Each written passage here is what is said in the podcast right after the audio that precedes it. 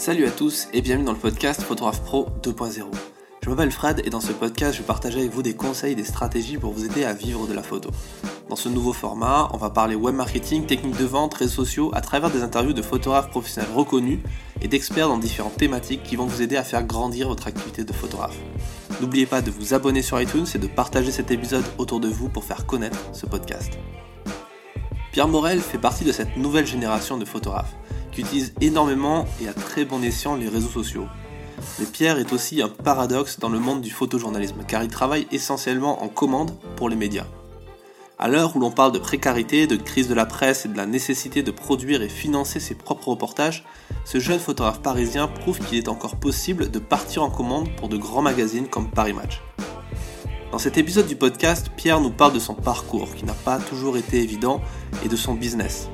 Mais il nous parle aussi de son activité de photographe corporate, c'est-à-dire pour les entreprises et les agences de communication. Il nous explique que ce genre de clients peuvent l'envoyer à l'autre bout du monde pour réaliser une commande photo. Pierre est un véritable entrepreneur et dirige son activité comme un véritable chef d'entreprise responsable et également éthique. Il nous parle de sa vision d'entrepreneuriat et du rôle social du photographe. Dans ce long entretien, on parle aussi de stratégie marketing et comment y associer concrètement les réseaux sociaux pour que ce soit efficace en termes de retombées en chiffre d'affaires. Il donne également des conseils pour les photographes qui se lancent ou qui veulent être plus visibles pour trouver plus de clients. La question des tarifs sera également développée, mais aussi celle du positionnement dans son marché. Bref, une belle leçon d'économie pour photographes qui a envie de travailler aussi bien pour la presse que pour les entreprises. Je vous souhaite une bonne écoute. Est-ce que tu peux te, présenter euh, pour les gens qui ne connaissent pas euh, ce que tu fais, pour nous dire un peu ce que tu fais, comme euh, qui tu es, comment tu, comment tu bosses? Bonjour à tous, moi je m'appelle Pierre Morel, j'ai 30 ans, ça fait 10 ans que je fais le métier de photographe professionnel. j'ai commencé ce métier en faisant une formation à l'EMI CFD il y a 10 ans, l'école des métiers de l'information, qui est une école basée à Paris une école qui m'a appris en 6 à 8 mois à devenir un professionnel du photojournalisme.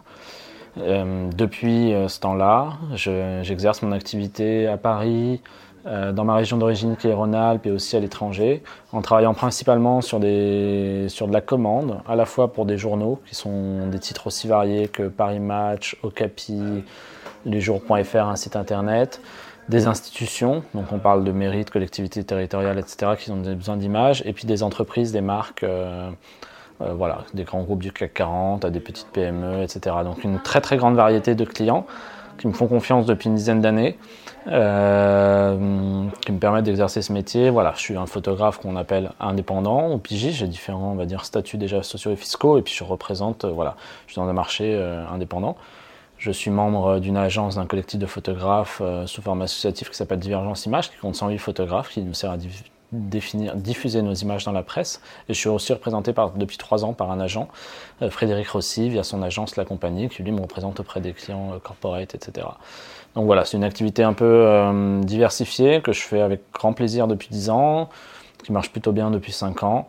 Euh, voilà, mes sujets de prédilection sont vraiment sous la forme de reportages. Je travaille beaucoup sur la politique, la société. Euh, une petite spécialisation de mon origine, c'est venant des Alpes. Je fais beaucoup de de montagne, de ski, etc. Et puis après, on va dire que je suis surtout appelé, voilà, pour un regard reportage, un regard plutôt optimiste et positif sur les sur les activités d'entreprise ou sur les sujets, voilà, qui parlent de, transition, etc. Euh, je suis pas un grand reporter à partir aux quatre coins du monde sur des sujets sensibles. Je suis vraiment plutôt sur la France ou sur des prods qui sont faites en Europe ou, dans d'autres pays, mais plutôt sur des sujets que j'appelle gentils. Entre guillemets, voilà, c'est pas forcément des sujets qui, changent le monde, mais qui participent à le représenter euh, à leur manière. D'accord. Tu, vis euh, principalement de la presse ou euh, ton activité de, de corporate? Alors j'ai vraiment une double casquette depuis mes débuts.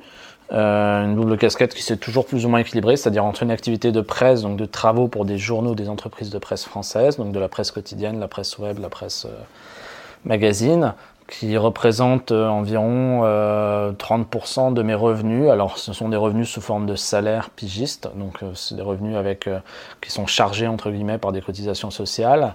Euh, donc c'est du net et qui me permet d'avoir la carte de presse et une protection sociale. Et ensuite j'ai une activité, on va dire, euh, vraiment entreprise individuelle, donc via le statut d'auteur photographe affilié à la GSA depuis quasiment mes débuts, que lui me rapporte beaucoup plus d'argent en termes de chiffre d'affaires, puisque il concerne beaucoup plus de clients avec des montants beaucoup plus importants d'un tarif journée pour une entreprise et beaucoup plus important de, de 2 à presque 10 fois plus qu'une entreprise de presse. Donc ça fait gonfler le chiffre d'affaires. Donc j'ai une double activité. Euh, je vis depuis, 2000, euh, depuis 4 ans, euh, si je dis pas de bêtises, exclusivement de la photo, ou en tout cas de l'activité générée par la, photographie. Et avant ça, ce qui m'a permis de me lancer dans ce métier, bah, c'est des aides, des aides sociales, RSA activité pendant quelques années à mes débuts. Euh, les aides au logement ou de l'aide parentale euh, pendant mes peut-être deux ou trois premières années d'activité avec euh, mes parents qui heureusement sont là et avaient un petit peu la, possibilité de me dépanner des fois quand il y avait des trous de paiement quand je, quand je me suis lancé, etc. Donc voilà. Et depuis quatre ans, je suis totalement autonome voilà, par rapport à mon activité, mais c'est pas une activité qui aurait été permise sans, sans le sans le système parental que j'avais autour de moi et sans le système républicain et le pacte social qu'on a dans, ce pays-là avec les aides qui, permettent à des jeunes euh, de se lancer dans, des activités comme celle-ci. Je, t'ai connu euh, surtout euh, via les réseaux sociaux et j'ai regardé ton, travail et j'ai vu que tu partais régulièrement en commande. Aujourd'hui, on part soit en commande pour un magazine, soit on fait les sujets, on les amorce nous-mêmes, on les produit nous-mêmes pour ensuite les vendre. Toi, tu es dans quelle logique? Moi, je suis vraiment un photographe de commande. Maintenant, j'ai plus en plus tendance à même définir comme prestataire de la photographie. Donc, c'est pas du tout un mot très noble, mais un mot qui me correspond bien. C'est-à-dire que je réponds aux besoins d'une rédaction ou d'un client par rapport à un sujet qu'ils ont envie de faire, euh, une histoire qu'ils ont envie de représenter, etc. Et c'est un système qui va plutôt pas mal. Euh, C'était ma manière de fonctionner. Je sais, que c'est dans le métier, en tout cas de photojournaliste, c'est pas le système majoritaire. Souvent, les photographes viennent avec des grandes on en a tous, hein, mais une volonté de raconter certains sujets, de travailler vraiment sur certaines thématiques, de porter des sujets de manière très, hum, comment dire, euh, avec beaucoup d'empathie envers leur sujet. Moi, je suis assez détaché. Ce qui m'intéresse, voilà, c'est plutôt ce qu'on va me proposer. J'adore la contrainte et le cadre de la commande, c'est-à-dire d'avoir un brief, d'avoir une imposition. Et finalement, c'est aussi peut-être un manque de confiance en moi, mais c'est quand j'ai une commande, la légitimité de faire le sujet, euh, on va dire qu'elle est, elle est apportée par le commanditaire, parce qu'il se dit, bon, ça doit passer dans, mes pages, donc je, me dis le sujet est légitime par rapport aux clients ou aux besoins. Et euh, je pense que si il m'est arrivé des fois de proposer des sujets, mais je me dis bon, qu'est-ce qui fait que ce sujet est légitime? Euh, Je sais pas. Enfin, il y, y aurait plein de manières de le faire, mais j'ai pas la confiance ou l'envie de porter ça. Euh, voilà. Après, avec le temps, et je pense que c'est intéressant pour n'importe quel photographe ou créatif, c'est que finalement les commandes que je fais aujourd'hui correspondent à ce que j'avais envie de faire, au sujet que j'avais envie de traiter. Euh, je me suis fait identifier par exemple auprès des rédactions parisiennes comme un photographe venant de la montagne, et donc j'ai des commandes en lien avec le milieu de la montagne. Donc ce qui m'intéresse, c'est pas tant le sujet en question à chaque fois, mais c'est les, thématiques ou la façon dont je vais pouvoir travailler.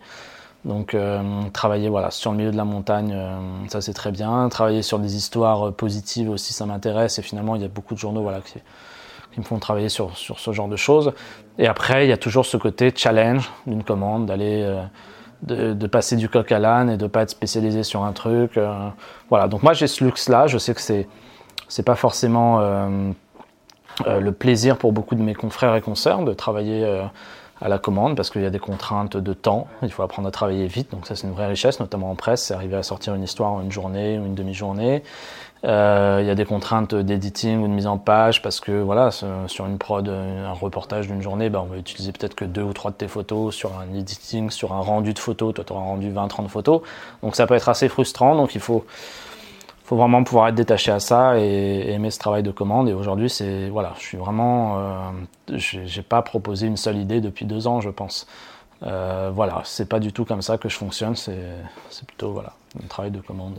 Et justement, euh, peut-être que les photographes sont aussi un peu euh, bloqués par ce côté, euh, il faut répondre à la commande, on est un peu aussi frustré peut-être dans son développement du sujet, la façon dont on va le traiter, ça va être vraiment pour un client en particulier, donc on est un peu bridé. Mais enfin moi ce que j'entends le plus quand je parle aux photographes, c'est surtout le fait, ils se plaignent de ne pas avoir de commande tout simplement parce que le marché est peut-être un peu plus resserré qu'à l'époque où il y a moins de budget dans les rédactions, encore moins pour la photo. Et du coup, on en, voit peut-être un peu moins les photographes en commande, surtout ceux qui vivent euh, en province et pas forcément sur Paris. Qu'est-ce que tu penses de tout ça, toi? Euh, Qu'est-ce que tu penses du marché de la commande aujourd'hui par rapport à ceux que tu as connus il y a peut-être 5 ans, euh, enfin même 10 ans? Pour être honnête, je ne serais pas en mesure de donner une, une, vision objective de la situation parce que, voilà, savoir si c'était mieux avant ou pas, il y a toujours tellement de biais. Il y a le premier biais, c'est que il y a 10 ans, j'étais un jeune photographe au début d'activité, puis maintenant je suis confirmé. Donc j'ai l'impression, j'ai dans mon activité que de la croissance continue depuis 10 ans. Mais est-ce que cette croissance euh, est liée à l'état du marché ou juste à ma croissance personnelle parce que euh, ça marche de mieux en mieux pour moi? Et euh, Voilà, j'ai pas de mesure. J'ai l'impression quand même que le marché de la commande est toujours plus ou moins le même gâteau, hein, euh, ce soit en corporate. Je suis toujours surpris qu'il y ait autant de, de, commandes en presse ou qu'on m'envoie des fois à l'étranger, qu'on envoie encore des photographes etc. Et, et, en entreprise, des fois, voilà, il y a, en 2014, on m'a envoyé à San Francisco euh, on m'avait prévenu trois jours avant pour, euh, pour un annonceur qui s'appelle Samsung, donc une grande entreprise, il y a une agence de com française. Ils m'ont prévenu comme ça trois jours avant en me disant Ah, j'avais jamais bossé avec cette agence, on m'avait recommandé leur nom, fais-nous un devis pour partir à San Francisco euh, quatre jours dans photographier un restaurant trois étoiles pour, euh, en mode reportage carte blanche. Ils avaient envoyé aussi une équipe vidéo avec moi, etc. Un gros budget. Et trois jours après, je reçois mes billets d'avion comme, comme à la grande époque des années 70 ou 80, etc. Et donc des prods comme ça existent, alors pas forcément toujours en presse, mais euh, des fois pas très rationnels, parce qu'à San Francisco, en tout cas aux États-Unis, il y a parmi les meilleurs photographes du monde, et du coup, ils pouvaient très bien trouver des gens sur place. Mais voilà, au bout de 10 ans, ce que je me dis, c'est que il y a toujours un besoin de production photographique originale, ça c'est clair, sur un certain marché, qui est plutôt un marché de niche, un marché premium. Euh, on a toujours besoin de portraits, parce que le portrait d'un PDG, d'une personne, etc., c'est pas quelque chose qui va se trouver en micro-stock. Euh, les entreprises qui en tout cas les, ou les journaux qui veulent avoir une plus-value veulent montrer qu'ils ont vraiment un regard original soit sur l'actualité, sur, leurs produits, etc. Donc ils, ont besoin de passer, euh, de passer commande pour avoir un contenu original. Euh, ce qui va compter pour en avoir des commandes, je pense ce qui va faire vraiment la différence, c'est le professionnalisme. Donc pas tant la qualité des photos, mais vraiment parce qu'elle est devenue quand même assez équivalente et aujourd'hui il y a il y, a un, pool de photographes de qualité assez énorme et important sur le marché, notamment français et même international maintenant. On trouve des photographes partout. Mais ça, c'est la capacité à répondre aux commandes euh, et être proactif par rapport à ça qui va vraiment faire qu'on va te recommander.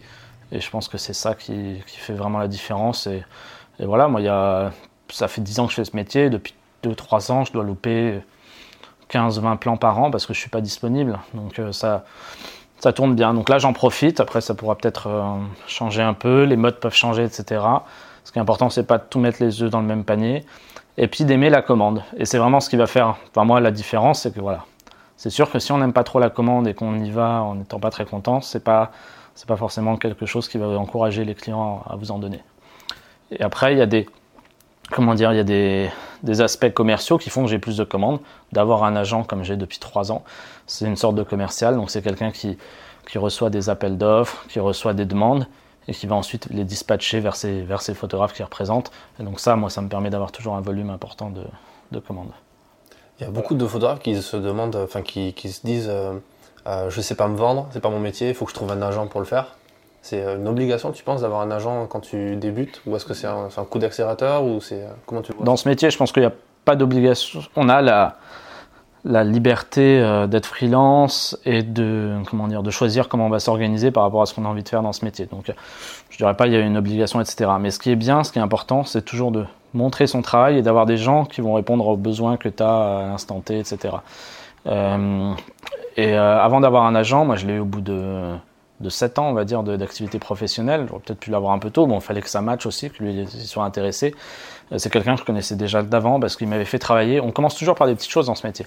La compagnie, donc mon agent, j'ai d'abord été photographe making-of de, de ses photographes à lui euh, quand j'avais 20 ans. Il m'a demandé de venir sur 2-3 shootings. Comme ça, il me faisait travailler sur des tout petits plans avec des petits budgets. Euh, etc. Et puis il y a quelques années, il m'a rappelé, il m'a dit Ah bah tiens, j'ai l'impression que as, ça y est, tu as maturé, tu es un peu maintenant, tu es mature, tu es un photographe ou il y a un peu plus de, consistance dans ton travail. Est-ce qu'on se rencontre? Et pendant un an, on a discuté. Et ensuite, il m'a, il m'a engagé, etc. Euh, donc ça, c'est une chose. Mais avant de faire ça, bah, que ce soit dans mon école ou après dans mon début d'activité professionnelle, je suis quand même allé voir des gens qui étaient capables de me donner des coups d'accélérateur. Ces gens-là, c'est les euh, des iconographes, par exemple. Il m'est arrivé de payer des iconographes pour m'aider à consulter mon site web ou à me démarcher. C'est aussi aller, euh, à défaut d'être euh, soi-même agent, c'est aller faire des lectures de portfolio qui sont des, des événements gratuits, gratuits dans les doubles sens, souvent gratuits financièrement parce que c'est, c'est-à-dire ce sont des rendez-vous organisés souvent dans des festivals où des acheteurs d'images, iconographes, donc dans les journaux, galeristes, etc., vont venir euh, voir les, travaux de manière souvent voilà, gratuite, mais c'est gratuit aussi dans le sens où vous pouvez présenter librement, tu peux présenter librement ton travail, une série, un travail en cours, un editing, euh, euh, ton book, avoir un avis précis. Et un peu comme un speed dating, la personne en face va pas te juger ou te démolir ou te dire stop, toi tu continues plus la photo. Non, c'est un peu un test. Et moi je fais encore beaucoup, même après 10 ans de, de vie, des rendez-vous comme ça avec des, gens que je continue à voir régulièrement. Et ça c'est extrêmement important et c'est vraiment ce qui va faire la différence pour, pour se faire connaître. Euh, donc voilà, allez voir des gens, travailler avec euh, des gens qui vous aident à représenter votre travail, le montrer.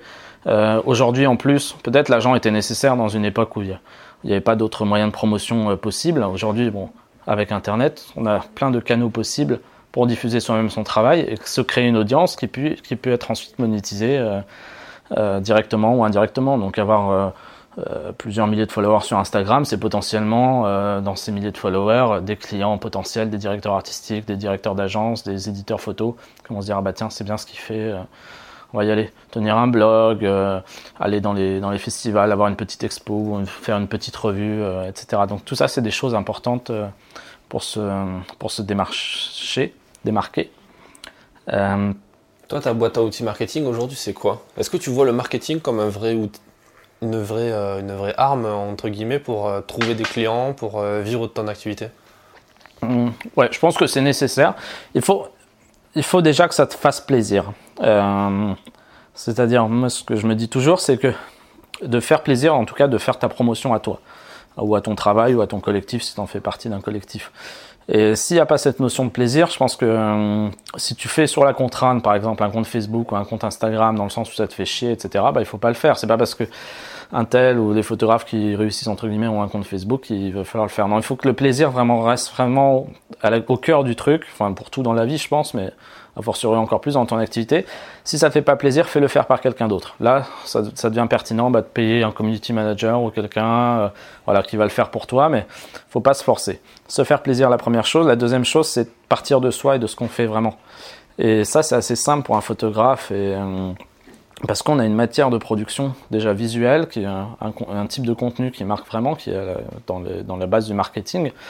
Euh, voilà, et donc on peut visuellement, c'est plus facile de, vendre et de partager des photos que de vendre des produits bancaires ou je sais pas, ou de, une activité de consultant informatique. Et du coup, on a une matière première extrêmement riche et donc c'est super bien de faire du marketing avec ça parce qu'on a tout de suite les images à disposition. En plus, on a tous les droits parce que c'est les nôtres et on peut raconter plein d'histoires autour. Et on a un médium et une pratique professionnelle qui véhicule énormément de, fantasmes, de plaisir auprès de, plein d'autres gens. Donc, euh, dans ma stratégie, moi, marketing, je me dis toujours, voilà, mes photos sont ma matière première et je vais raconter euh, des histoires autour de ça. Je vais m'en servir en les publiant régulièrement sur des blogs, sur mon site, sur mon Facebook, en montrant aussi des coulisses, des backstage, euh, etc. Euh, j'ai une stratégie. L'idée, je pense, c'est pas d'être sur tous les canaux, hein, notamment en réseaux sociaux. Hein. Moi, je me, sépare les, choses et de, et de trouver après quelque chose voilà, qui te ressemble donc sur le fond avec tes photos et puis après sur la forme en adoptant un ton, il faut se demander toujours, ma, mère est artiste peintre et quand elle était petite, on, faisait des concours de peinture. J'ai un petit village dans, le département de l'Ain. Elle me disait, tu vas voir, tous les autres enfants, ils vont faire des cartes postales avec des couchers de soleil pour leur coucher de peinture parce que c'est l'image d'Épinal. Elle m'a dit, toi, sois original. Et c'est là que j'ai appris le premier mot d'originalité que je connaissais pas, j'avais 6-7 ans. Et euh, elle me disait, non, il faut vraiment que tu fasses un truc à toi il faut que tu fasses des peintures un peu comme tu veux, fais pas la carte postale que vont faire tous les autres enfants du village. Et ça manquait pas, moi je faisais un truc peut-être plus abstrait ou plus, plus poétique ou qui me ressemblait vachement et j'ai gagné deux fois les concours euh, de, peinture de, mon, de ma vallée et avec des tableaux qui ressemblaient à, rien mais parce que finalement ça me correspondait le plus puis c'était différent que la majorité des gens. Et je pense dans tout ce qu'on fait dans la vie, a fortiori dans une activité créative, il faut vraiment se dire voilà, je fais un, registre différent, je tape à côté. Et c'est comme ça que d'un point de vue marketing, eh ben, tu vas réussir à, susciter l'intérêt euh, des clients, etc. Parce qu'ils vont se sentir que tu es original et que tu as, un truc en plus qui fait que euh, un petit supplément d'âme, entre guillemets, ben, ils vont venir vers toi pour te faire travailler. Et ça, c'est ce que disait Steve Jobs. Il disait il faut surtout pas être, euh, essayer d'être meilleur que les autres, il suffit d'être différent des autres. Toi, justement, dans ton activité, tu as une activité quand même qui est commerciale. Même si tu travailles, tu touches des droits d'auteur, tu es dans, une logique créative tout le temps, tu travailles pour la presse, et tu as quand même une entreprise, entre guillemets, tu es, quand même entrepreneur. Ouais. J'aime bien un terme que j'ai découvert récemment, mais d'entrepreneur culturel. Et, et c'est vrai que cette logique d'entrepreneur, elle n'est pas venue tout de suite, pour être honnête. Moi, je viens d'une famille d'artistes, avec un côté un architecte et de l'autre côté, comme je vous l'ai dit, une mère artiste peintre qui elle était peut-être à l'opposé de cette logique d'entrepreneur parce qu'elle était vraiment une artiste totale elle, fait elle vit pour, pour son œuvre et tout ça. Et du coup moi j'ai vu euh, les dégâts que ça pouvait provoquer d'un point de vue économique euh, même si elle en vit et elle est reconnue dans, son travail etc mais euh, c'est pas du tout une bonne gestionnaire etc et puis j'ai grandi dans un voilà dans un milieu artistique où finalement c'est pas un milieu forcément d'entrepreneurs, mais de gens quand même passionnés avec une façon d'appréhender la vie. Ensuite, quand je me suis lancé il y a 10 ans, euh, comment dire, ce qui a fait que je suis devenu un entrepreneur culturel, c'est différentes expériences. Euh, une des plus marquantes, c'était de partir. J'ai vécu en Serbie il y a, il y a 5 ans. Euh, de rencontrer une personne avec qui j'ai vécu 5 ans, qui s'appelle Katarina Milik, une, une, une, serbe, une architecte serbe, et de vivre en Serbie euh, m'a permis de voir, m'a permis de prendre du recul par rapport à la France et de me rendre compte qu'on avait un pays formidable, déjà d'une part très riche, euh, parce que j'ai vécu dans un pays un peu plus pauvre et avec beaucoup moins de ressources, et un pays surtout avec un secteur culturel extrêmement fort, avec une société prête à payer pour la photographie, avec euh, plein de dispositifs, et, puis aussi d'avoir quelqu'un derrière qui me poussait et me dit... Bah, euh, arrête de faire l'artiste qui veut pas gagner des sous, mais vas-y, gagne, ta vie, etc. Parce qu'elle venait d'un pays où tout était, il fallait avoir faim pour réussir, etc. Et euh, elle me disait, bah, bah non, moi j'ai envie que tu aies une vraie vie, que tu aies un vrai métier, qu'on achète un appartement, euh, que ça soit plus juste une passion comme ça, cool. Et donc je suis revenu il y a 5 ans de Serbie, c'est vraiment à ce moment-là, je pense qu'il y a eu un changement dans ma tête, parce que je me suis dit, bon, dans un pays en France, maintenant faisant un vrai métier, dépasse le métier passion pour en faire vraiment un, business.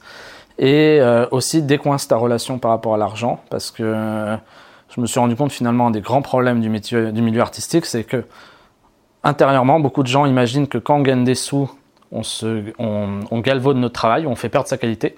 Aujourd'hui, on, critique, on parle d'artistes commerciaux en France, notamment dans le secteur de la musique, et on plaint un peu ceux qui ont du succès, ce qui est complètement une une hérésie parce que euh, parce qu'un artiste tant mieux qu'il gagne de l'argent. Et c'est une hypocrisie totale parce que d'un autre côté énormément de d'auteurs et de créateurs en France se plaignent de pas avoir des moyens. Et dès que tu en as un peu on dit que bah, ton art il est il est pourri. Dès qu'on trouve qu'un art a un peu plus de succès ça en enlèverait la qualité. Et donc il y a comment dire il faut arrêter ce double discours. Il faut se dire non c'est très bien de gagner des sous. Il faut en gagner euh, plein avec ce métier faire du chiffre d'affaires parce que c'est une vraie valeur la photographie et surtout que si c'est pas nous qui prenons cet argent de la valeur qu'on crée, c'est d'autres gens qui en profitent en plus. Des plateformes, euh, des galeristes, euh, des directeurs d'une institution, etc. Donc nous, les créateurs de contenu, on doit faire du chiffre, on doit garder la valeur sur notre truc. Et donc, euh, ces expériences personnelles, euh, de voir d'autres pays, etc.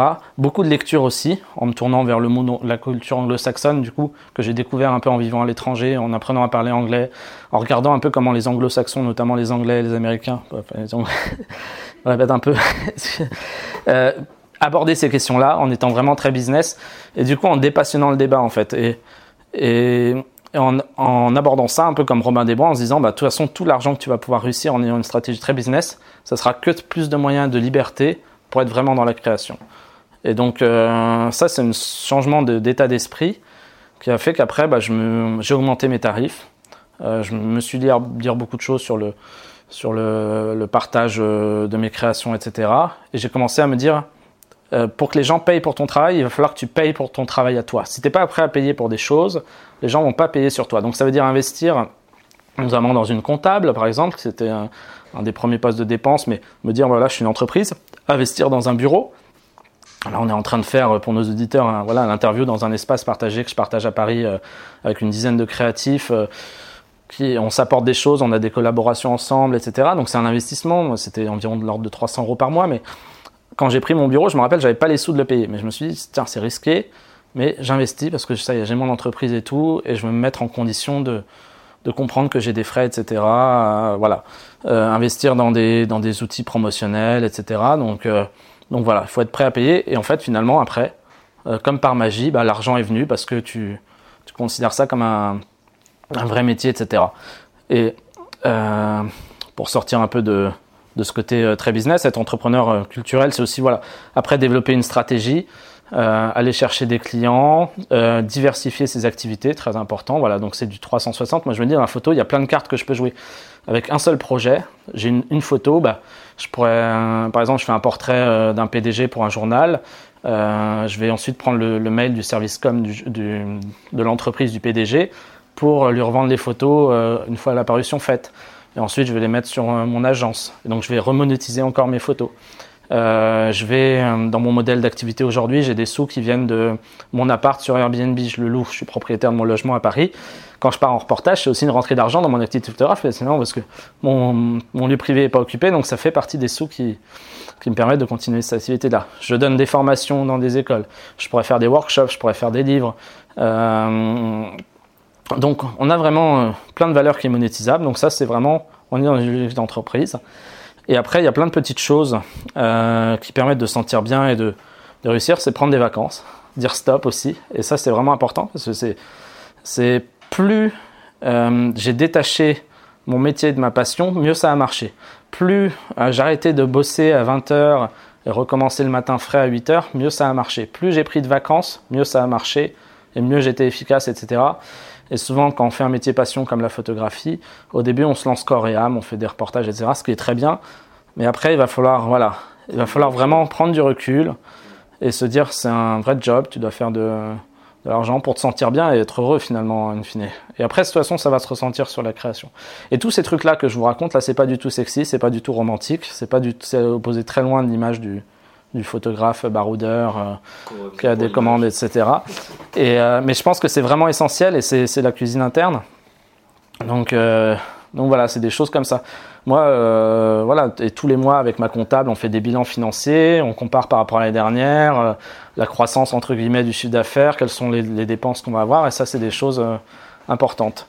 Et aussi être entrepreneur culturel, je pense que c'est aussi respecter sa chaîne de valeur et c'est imposer des bonnes pratiques essayer de payer correctement les gens avec qui on travaille aussi, s'entourer d'assistants. Euh, là en ce moment j'ai quelqu'un qui est en stage avec moi. Euh, voilà, c'est aussi apprendre à déléguer puis se donner les moyens d'avancer, etc. Euh, de payer ses logiciels par exemple, d'essayer d'éviter de faire du, du, black ou des choses comme ça. Et vraiment pour faire un cercle vertueux qui je pense après se répercute sur, sur notre activité. Ça c'est moi c'est un peu mon dada et mon mantra. Voilà.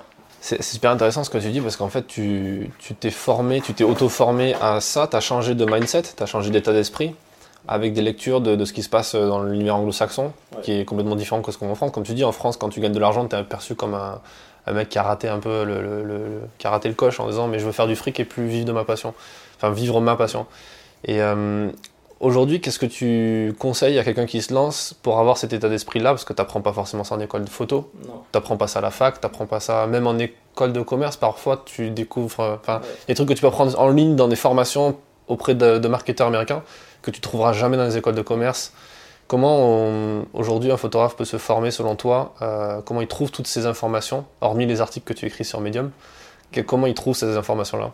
Il y a déjà effectivement, enfin, c'est une démarche très personnelle et très c'est beaucoup lié à la politique tout ce que je raconte parce que l'idée d'être entrepreneur euh, culturel c'est quand même c'est un changement d'état euh, comment dire ça, doit venir de soi et c'est quelque chose c'est une position aussi assez individuelle de façon dont on envisage la vie et les rapports sociaux et, l'économie aussi.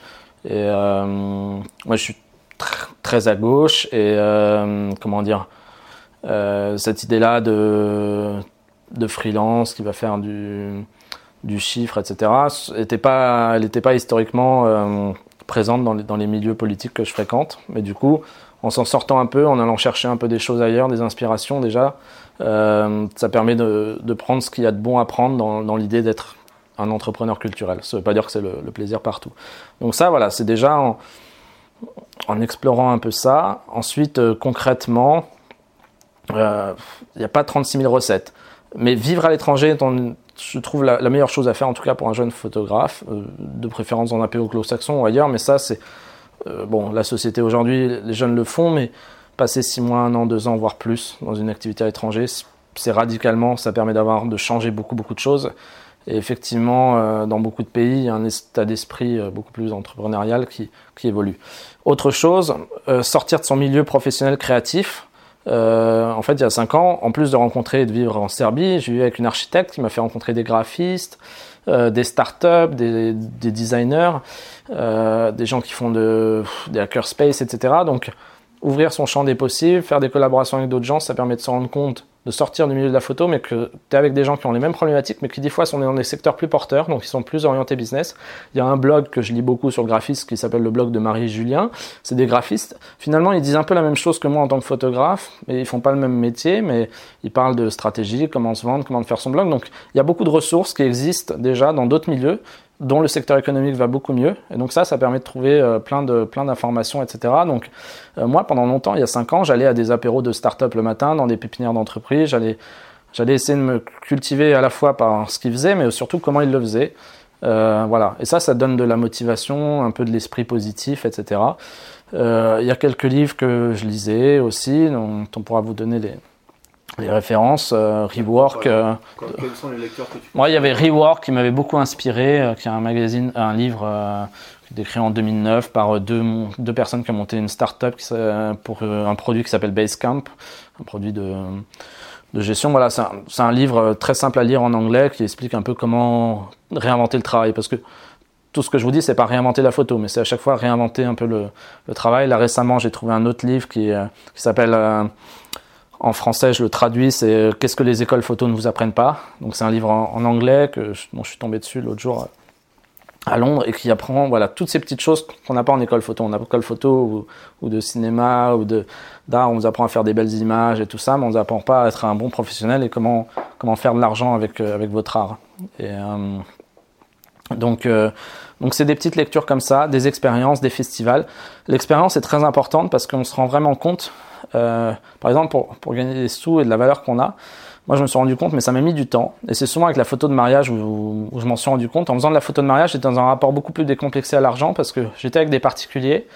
Et c'est un secteur qui va plutôt bien dans la photographie en général, la photo de mariage, c'est une vraie demande, etc. Et puis c'est un secteur qui est très intéressant parce que comme il y a autant de mariés euh, qu'il y a de couches dans la société, enfin les mariés représentent vraiment, il y a des mariages dans toutes les couches de la société et dans toutes les, façons d'aborder la, création. Euh, tu te rends compte vite en faisant de la photo de mariage bah, qu'en fait, quand tu es payé moins, euh, tu vas être avec des gens qui ont moins de goût des fois, et je vais faire du, racisme de classe, je suis désolé, mais des gens qui ont moins de goût, qui vont être plus chiants avec toi, euh, et qui vont exiger plus. Et quand tu vas demander de monter dans les budgets, les gens vont te laisser plus de liberté, vont te respecter plus parce que tu vas finalement ils vont donner plus de valeur à ce que tu fais. Et en fait, en faisant de la photo de mariage, je me suis rendu compte, bah ouais, en fait, il faut que tu tapes haut dans tes prix et encore, moi, je suis dans la moyenne, hein, je suis dans des prestats entre 1200 et 1800 euros. Mais au moins, tu vas t'éviter toute une partie de clientèle euh, qui n'aura pas le faire les moyens, euh, qui pas les moyens de faire appel à toi, mais qui, considère même que tu n'as pas de valeur. Et je me suis rendu compte après, en fait, c'est pareil en, corporate, en commercial ou avec les journaux. À un moment, les clients te choisissent, mais c'est à toi aussi de choisir tes clients. Et euh, une des façons de les choisir, c'est aussi en montant ses prix. Et du coup, en te respectant toi, parce que tu te donnes une certaine valeur, tu vas te sentir mieux dans ton métier. Et ça, ça vient vraiment par l'expérience de faire des tarifs. Et l'expérience, moi, de voir maintenant avec le temps, je sais que quand quelqu'un va me proposer ou va commencer à négocier une prestation, c'est que ça va mal se passer, donc je dis stop ou je monte très vite mon prix, etc. Et plus je demande des budgets hauts et je travaille avec des gens qui me payent très bien, plus j'ai la liberté totale de, de le faire. Et euh, il y a des psychologues de travail qui ont étudié ça et ils ont dit effectivement, tous les métiers où tu es mal payé, les donneurs d'ordre, donc les clients ou les employeurs, considèrent mal la personne, lui font des conditions de travail plus difficiles, etc. Donc nous, en freelance, on a plus ou moins ce luxe de pouvoir donner la valeur qu'on veut à notre travail. Et en mariage, donc il y a autant de types de photographes qui répondent à toutes ces prestations. Euh, je pense qu'un photographe aujourd'hui doit se placer sur l'échelle de valeur, à la même manière qu'un restaurateur aujourd'hui. S'il veut avoir une clientèle de qualité, eh ben, il, va, il va faire une offre qui correspond aussi à cette clientèle il sera respecté par rapport à la cuisine qu'il fait. Et aujourd'hui, il y a tout plein, il y a du fast-food en cuisine, il y a du fast-food de qualité, il y a du gastro, il y a du gastro pour beauf, il y a du gastro pour un télo euh, bobo. En photo, ça peut être pareil. Et euh, voilà, moi j'ai, moi j'ai envie de faire de la bistronomie en photo, c'est-à-dire être dans des tarifs quand même honnêtes et travailler avec des clients qui me plaisent, mais à partir de produits bruts, en faisant bien mon métier, en payant correctement les gens avec qui je travaille, et, et voilà, et puis en avançant comme ça petit à petit. Et euh, voilà, donc il faut se positionner. Euh, et ça, voilà, ça demande de, je pense, détacher énormément de sa photographie. En tout cas, voilà, je suis un prestataire, je vends euh, des marchandises et, euh, et, voilà. Et si je faisais du pain, bah, je procéderais exactement de la même logique. La question des tarifs, c'est un peu épineux parce qu'on peut se dire aussi, quand tu débutes, quand es ton toit il y a 10 ans, facturé pas pareil qu'aujourd'hui, ton toit d'aujourd'hui. Euh, comment tu as changé, as changé d'état d'esprit? Ok, mais comment tu te positionnes sur des tarifs quand tu débutes? Parce que faire un mariage à 1800 euros, ok, ce serait même logique parce que comme ça tu attires aussi une clientèle, comme tu dis, que tu as envie euh, d'avoir. Euh, mais quand tu débutes, que tu n'as pas de portfolio à montrer, je, me mets à la place de quelqu'un qui, qui, débuterait et qui va se dire Ok, je vais pas facturer 1800 parce que j'ai aussi pas trop confiance en moi, j'ai pas trop la, possibilité de montrer ça derrière. Et je suis presque prêt même à faire un mariage gratos dans le but de me faire ce portfolio. Ça reste quand même un échange. Toi, tu dis quoi à cette personne-là? Bah, Que je suis passé par là déjà. Enfin, moi, là, je parle avec euh, l'orgueil de 10 ans d'expérience, mais euh, mon premier mariage, effectivement, a été pour ma ma demi-sœur qui, euh, qui se mariait, qui m'a donné 150 euros euh, comme ça dans la poche il y a 10 ans quand, quand je commençais. C'était la famille, elle m'avait proposé de suivre ce premier mariage. Et c'est le premier mariage qui m'a permis d'avoir un book et, et, puis c'était la famille. Donc, et souvent ça se passe comme ça pour beaucoup de photographes. Euh, on commence de toute façon par. C'est un métier. Enfin, c'est une pratique qu'on peut pratiquer déjà en, tant qu'amateur ou sans, sans la rémunérer. C'est sa grande qualité, etc. Donc. Euh, faut pas culpabiliser ou se culpabiliser en se disant tiens mince on commence avec des, des pieds. Il y a plein de manières de, faire d'abord un premier book, euh, soit en assistant des fois un photographe de mariage, soit en, ayant un petit mariage, souvent dans la famille ou un baptême ou etc. Et après, euh, je pense, voilà, moi avec le recul, je, me, je regrette de ne pas avoir monté plus haut mes tarifs, mais il faut y aller petit à petit. Il faut se dire plusieurs choses dans la vie professionnelle, déjà, si on commence trop bas, que ce soit avec un client ou dans un secteur très particulier comme le mariage, les gens autour vont nous identifier à ce tarif-là. Et ça va être très dur de remonter. Si euh, tu pars avec une institution, euh, je sais pas, la, une fondation, euh, et tu es tout jeune et tu te dis, ah bah tiens, ils veulent faire plein de reportages toute l'année, si tu commences à faire des reportages à 200, 300 euros la journée, euh, et que tu en fais pendant 10 ans, à un moment, tu pourras jamais remonter. Donc il faut se dire dans sa tête, quand on est jeune photographe, autant commencer un peu haut. Alors forcément, tu commences, t'as pas beaucoup confiance. Et ce qui est très dur aussi, le raisonnement qu'on a, en tout cas que moi j'ai eu, parce que j'ai bossé dans d'autres métiers avant, fait de la plonge, etc., c'est de me dire, tiens, je vais toucher 300 euros juste pour une journée de travail, ce qui est énorme. Enfin, des fois, en faisant quelque chose que j'aime. Et c'est très perturbant. Et ça paraît déjà beaucoup quand on est un jeune, euh, un jeune photographe, pas forcément en âge, mais on se dit, tiens, on touche beaucoup de sous euh, tout de suite.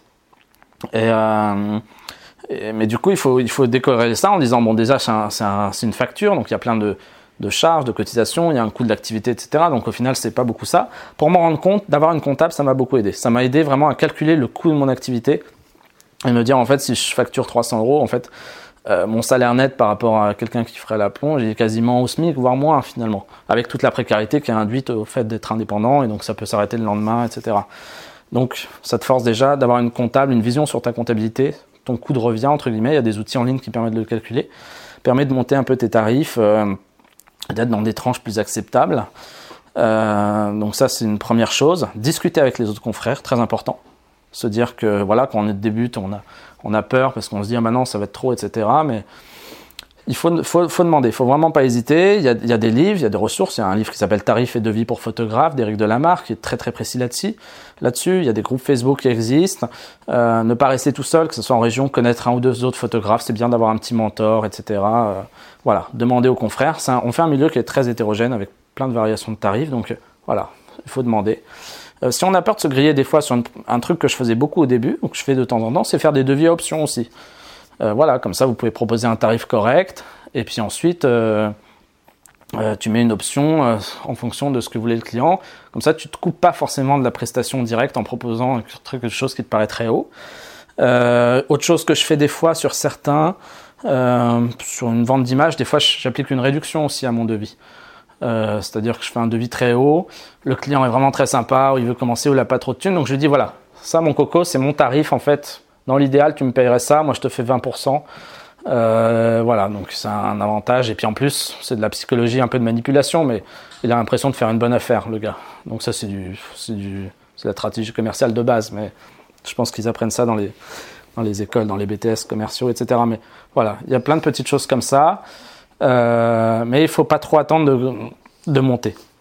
C'est vrai que d'ailleurs je le vois souvent, les photographes qui ont plutôt la 40, qui ont eu d'autres activités professionnelles avant, qui se reconvertissent dans la photo. Souvent, il y a, j'en connais deux, trois, des profils comme ça, qui sont des cadres, qui ont bossé dans les grandes administrations, qui ont eu des salaires à 3, 4, 5 000 euros par mois, voire plus. Eux, dès qu'ils se lancent dans la photo, c'est direct, euh, ils sont très pragmatiques et ils se disent, euh, voilà, on n'est pas un étudiant de 20 ans, on est content d'avoir 100 euros par jour. Non, ils se disent, ouais, il me faut 1000, c'est mon activité et tout, et ça leur semble normal. Et, euh, et c'est vrai que ce qui peut être très perturbant dans ce métier-là, il faut, il faut comment dire, arriver à prendre du recul, c'est que pour exactement le même travail physique ou intellectuel ou la même photo, on va être payé entre eux, on peut être payé de gratuit ou de 10 euros à 100 000 euros, ou potentiellement, ou plus, de 1000. Et donc ça fait des écarts euh, assez compliqués à gérer. Il n'y a pas de réponse à ça. Il faut juste en être conscient que, euh, comment dire, vous avez de la valeur. Euh, il y a des gens qui, ont, intérêt à avoir votre valeur. Votre, produit, il a, une valeur, etc. Et il y a aussi des clients qui vont venir voir parce que vous êtes, euh, qui vont pas vous venir voir parce que vous n'êtes pas assez cher. Et du coup, ça va leur faire peur. Et ça, voilà, si vous voulez avoir un positionnement euh, premium, etc., euh, il faut y aller. Moi, si je vais dans un resto gastro et je vois que le plat est à 2 euros, je me dis, il y a un vice quelque part. Quoi. Et en photo, c'est pareil. Euh, voilà, faire une prestation et vendre un tarif correct. Aujourd'hui, dans le corporate, on est sur tous des tarifs journée entre 700 et 1500 euros la journée. C'est aussi dire aux gens qui vont vous faire bosser, bah, voilà, là vous avez une qualité, quelqu'un qui paye ses charges, quelqu'un qui, voilà, qui a une activité correcte, qui est assurée, etc. Parce qu'il y a plein de coûts euh, annexes à notre activité qui sont importants à avoir. Sans parler qu'en plus, le fait de facturer plus te permet de travailler moins, parce que du coup, tu gagnes plus pour la même somme de, travail que tu fais. Ça, c'est très important. C'est euh, c'est aussi la, même question du positionnement. Il y a des photographes, un photographe qui va travailler sur l'immobilier avec Airbnb ou, des photographes d'agence, par exemple en presse, euh, soit à l'AFP, donc ils vont être salariés, soit dans des agences euh, staff, ils vont être vraiment dans une logique de volume. Et euh, eux, c'est des photographes, bon, ils vont peut-être pour l'AFP gagner un salaire correct entre 2 et 4 000 euros, voire plus pour les anciens par mois. Donc ça, c'est du salaire, c'est assuré. Ou des photographes euh, type Airbnb ou ceux qui sont sur les marketplaces ou ceux qui font des, photos, de la photo sociale, des portraits de comédiens.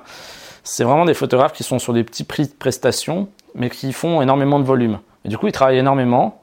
Euh, il y en a qui sont très heureux de ça, ils le font très bien, ou de la photo événementielle à, à la louche, mais c'est une façon de faire.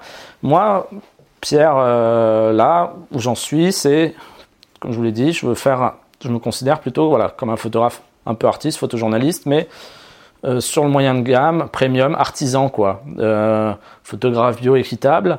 Et moi, ce qui m'intéresse dans ma vie professionnelle, ouais, c'est de travailler moins en gagnant plus, pour reprendre euh, le célèbre adage d'un ancien président, en le changeant un peu, parce que l'idée dans la vie professionnelle, c'est quand même d'avoir du temps libre et de pouvoir être sur d'autres projets.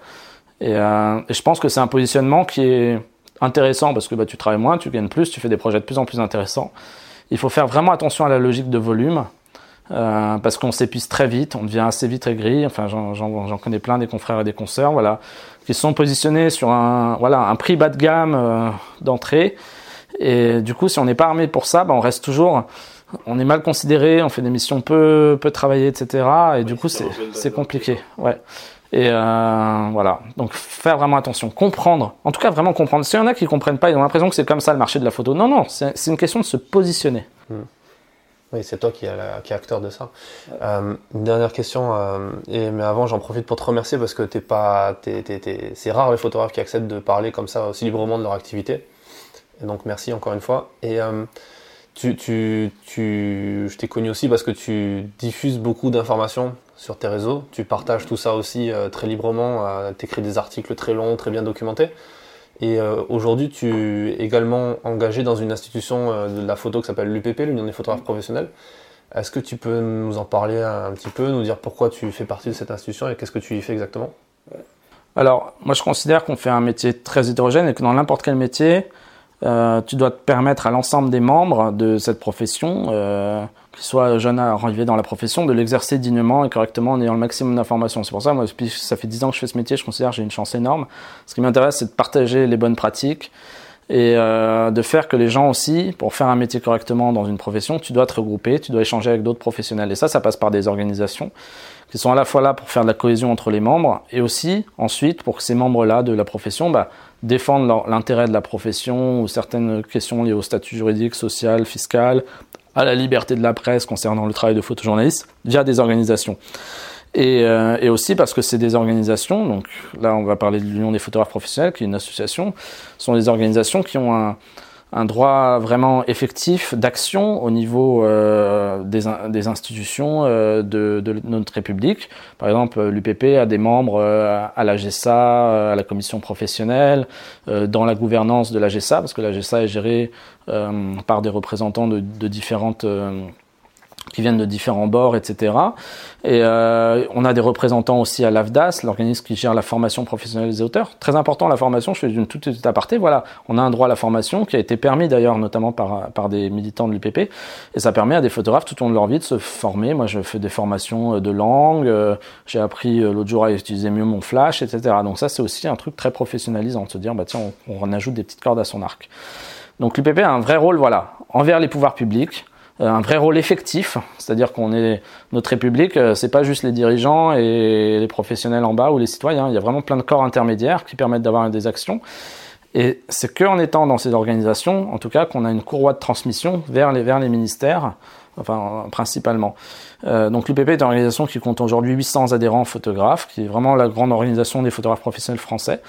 On espère en avoir beaucoup plus. Moi, j'y suis adhérent depuis 10 ans. Euh, je suis revenu au conseil d'administration cette année. Euh, c'est une organisation faite par ou pour ses membres. Énormément de, de la part des, des, professionnels, tous secteurs confondus. Il y a souvent, on a tendance à critiquer les organisations, les syndicats. Moi, je suis aussi syndiqué au syndicat national des journalistes pour le SNJ, pour la, partie journaliste, euh, parce qu'on a l'impression que c'est des organisations vigissantes, ce qui est vrai, euh, qu'elles correspondent plus à l'état euh, de la marche du monde aujourd'hui, qu'elles défendent des combats derrière-garde, etc. Ce qui est vrai aussi, je pense. Ceci étant, euh, les gens, pour faire changer les choses dans, dans la vie, ils ont eu besoin de s'organiser et de se structurer. Et du coup, ce sont des formidables outils. À l'UPP, il y a deux salariés euh, très actifs, etc. Ils ont un lieu à Paris qui s'appelle la Maison des photographes, près de Gare du Nord, avec des expositions, etc. Donc il y a des ressources vives. Ils ont un patrimoine financier, ils ont une expertise euh, juridique, des fiches pratiques, etc. Et ces organisations vont être que la somme de, de ce qu'en font les gens. Et donc, euh, plus il y aura de jeunes photographes dans la profession, plus il y aura de photographes aussi qui tournent et qui marchent, qui font bien ce métier. Et il y en a plein, mais souvent ils se, ils se taisent et c'est malheureux. Et je les invite vraiment à, à, partager leurs bonnes pratiques, leurs tarifs et à tirer la profession vers le haut. Plus il y aura des gens comme ça qui vont s'engager dans des structures, plus il y aura des organisations jeunes, attrayantes, et qui vont aussi euh, rendre attrayant ce secteur de la photographie, le structurer, le rendre encore plus professionnel, et tout le monde va en gagner, parce que ça fait une émulation collective, et tout le monde gagne plus de sous. On a des, soit, euh, soit indirectement, comme ça, en créant de la valeur autour de notre profession, soit directement, bah, en ayant le droit à la formation, en permettant peut-être euh, à terme, euh, l'UPP, un des grands combats dans les prochaines années, c'est d'améliorer la fusion de la maison des artistes et de la GSA et de faire disparaître la distinction entre assujettis et affiliés. Donc ça, c'est des combats qui vont vraiment avoir un vrai impact concret. Et pour les mener, on a besoin de monde. Donc voilà, moi j'ai toujours considéré que une grande partie de la réussite aussi est de faire collectif et de s'engager dans ces structures-là, au moins d'y être adhérent, euh, voire militant. Et c'est pas un investissement très cher. Beaucoup de photographes me disent aujourd'hui la cotisation à l'UPP, même pour commencer, elle est autour de 50-60 euros quand on vient de se lancer. Après, elle peut passer à 120 euros si on est en collectif et 180 plus cher. Mais c'est par an, c'est un syndicat professionnel. Aujourd'hui, les photographes dépensent énormément d'argent dans leur matériel, dans leur voyage, etc. Un photographe qui tourne aujourd'hui, c'est, ça doit pas être 180 euros qu'il le retient. Et n'importe quelle bonne volonté, en plus, sera intégrée à ces organisations, même s'il n'a pas les sous pour payer les 180 euros. Préfère des militants que des adhérents, entre guillemets.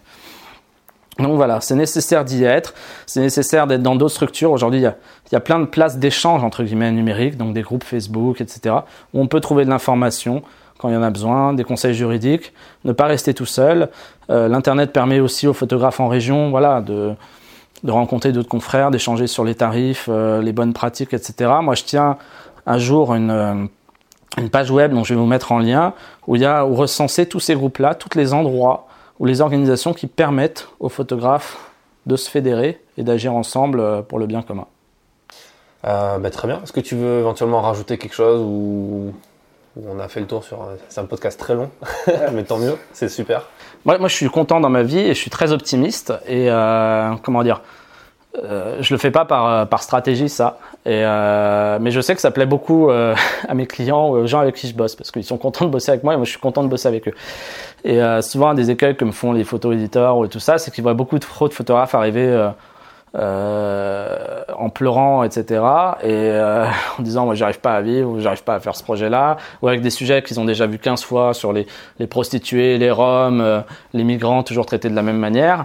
Donc les iconos, les clients, ils en ont un peu marre voilà, de, de l'archétype du photographe. Mais si vous arrivez, si vous prenez la vie du bon côté, ça va te paraître un peu, un peu néolibéral et un peu oui oui ce que je vais vous dire, mais, mais finalement ça marche, ça marche mieux.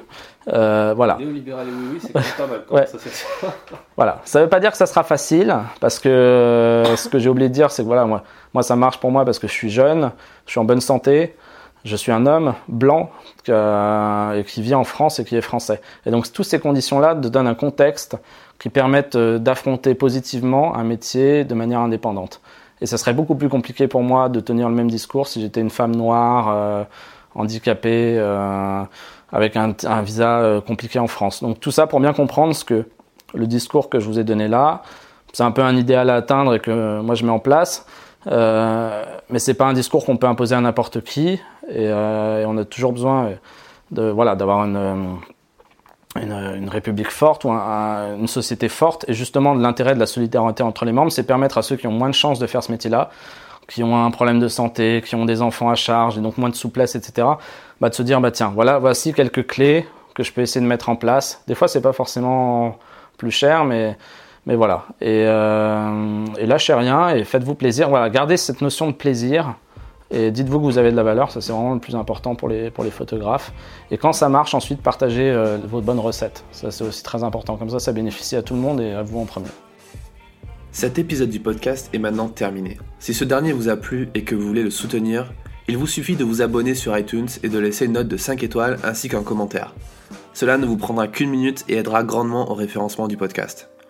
Enfin, un dernier mot pour vous dire que si vous souhaitez avoir plus d'informations et de conseils pour faire grandir votre activité de photographe professionnel, vous pouvez vous abonner gratuitement à ma newsletter du lundi dans laquelle je partage chaque semaine des conseils très utiles. Le lien est en description de cet épisode. Je vous donne rendez-vous dans le prochain podcast du Photographe Pro 2.0. À bientôt.